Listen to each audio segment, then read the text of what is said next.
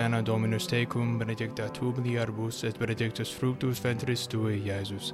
Sancta Maria Mater Dei, ora pro nobis peccatoribus, nunc et in hora mortis nostrae. Amen. In nomine Patris, Filii, Spiritus Sancti. Amen.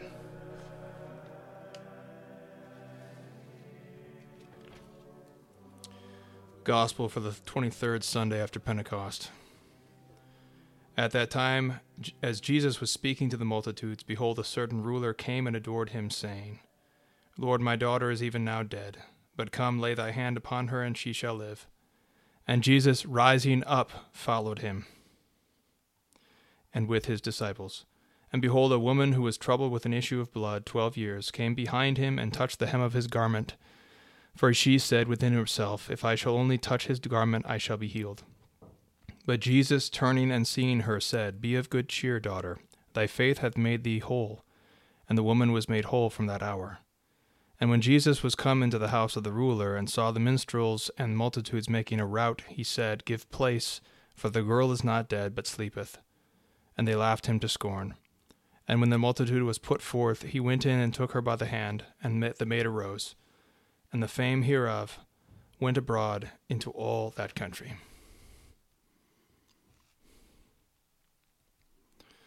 Homily of St. Augustine. She is the church of God, the holy church, whose head is Christ. If he is the head, we the body. If this is so, so that we suffer pressure from the multitude, let us not press hard against the Lord. A great multitude is flocking to the church, which is spread throughout all the world. All the peoples believe, and in the midst of all peoples there is a part presses hard, and a part that is hard pressed. The part that is hard pressed suffers this in patience, and suffering in patience shall receive a reward. Coming to the possession of that fruit of patience of which the Lord speaks in the gospel, he brings forth fruit in patience. St. Luke. For this part is the saints, spread through all the world. They are the wheat, and the wheat is to be sown throughout the whole field, that is, throughout the whole world. For the Lord called the world a field, and all the faithful who draw near to him in heart, not in their lips. Isaiah. He calls wheat. They who draw near, but not in heart, but only with their lips, he calls chaff and weeds. All through the field, all about the threshing floor, there is wheat and there is straw. But the greater part is straw, the lesser, but soldier, wheat. But solider, wheat. Lesser, but heavier. Lesser, but more precious. The part men labor for, the part they are concerned with, for which they prepare a barn, not a fire. Now let no man be satisfied with himself because he finds himself with these, within these walls. Let him recall to mind what his purpose is. Let him question his own heart. Let him be his own most stern judge, that he may find God a merciful Father. Let no man deceive himself, nor be an acceptor of his own person. Let him sit in the tribunal of his own soul. Let his fears be the tormentors of his conscience. Let him confess to God what he is. If he sees himself as wheat, let him be pressed down. Let him not grieve to find himself mingled with the straw. The chaff shall mingle with the wheat upon the threshing floor, but not in the barn. But as I was saying, dearest brethren, let it be our aim to be a member of that of which this woman is a figure. Your charity desires to know of whom this woman was a figure. We say she stands for the church, which came for the Gentiles. For the Lord was on his way to restore to life the daughter of the ruler of the synagogue. The daughter of the ruler of the synagogue stands for the Jewish people. For the Lord came only to the Jews, saying, I was not sent but to the sheep that are of the lost house of Israel. Matthew. He came then, as it were, to the daughter of the ruler of the synagogue. Then this woman, of a sudden, coming from I know not where, unknown, because she knew not, 1 Corinthians, touched the Lord in faith, saying, If I shall touch only his garment, I shall be healed. She touched and was healed. She suffered a detestable disease, an issue of blood. And this is a disease all dread either to hear of or to suffer, and they dread an issue of blood in the body. Let them then not suffer it within their heart. Disease in the soul is most to be shunned. I know not in what way the corruption of the indwelling soul, directed against its own habitation, departs from itself. The master wishes to be cured of a flux of the body, that is, the spirit wishes its body to be cured, in which it dwells as in a house, that is, itself. What good is a house faced with marble and with paneled ceilings if the master of the house is not healthy? But what am I saying? What good is a sound and healthy body if the soul that dwells within is sick? Wantonness is an issue of blood in the soul, as the covetous are like those who with dropsy, both long eagerly to drink, so are the lustful like those with an issue of blood. The covetous suffer, craving money, the profligate spending it. In one is appetite, in the other a flux, and both kill.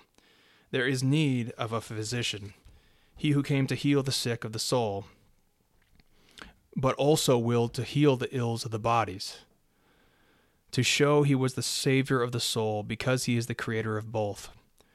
For he is not the creator of the soul, yet not of the body. And he willed to warn us that the soul is healed from within. So he healed the body, but within the body the soul watched, so that what is what it saw Jesus accomplished without, it desired he would accomplish within. What had God accomplished? He healed an issue of blood, he healed the leper, he healed the paralytic. All these are diseases of the soul the blind and the lame too, for every man is lame who does not walk upright along the way of life, and he is blind who does not believe in God. And the wanton is troubled with an issue of blood, and the deceitful and the liar bear the spots of leprosy. We have need that he shall heal us within, who for this for this healed without, that we might desire to be healed within. This woman then was troubled with an issue of blood, and was healed of a bodily affliction that was wasting away all her strength so does the soul, pursuing the desires of the flesh, waste all its powers. And this woman had spent all she had on physicians, so it is written of her.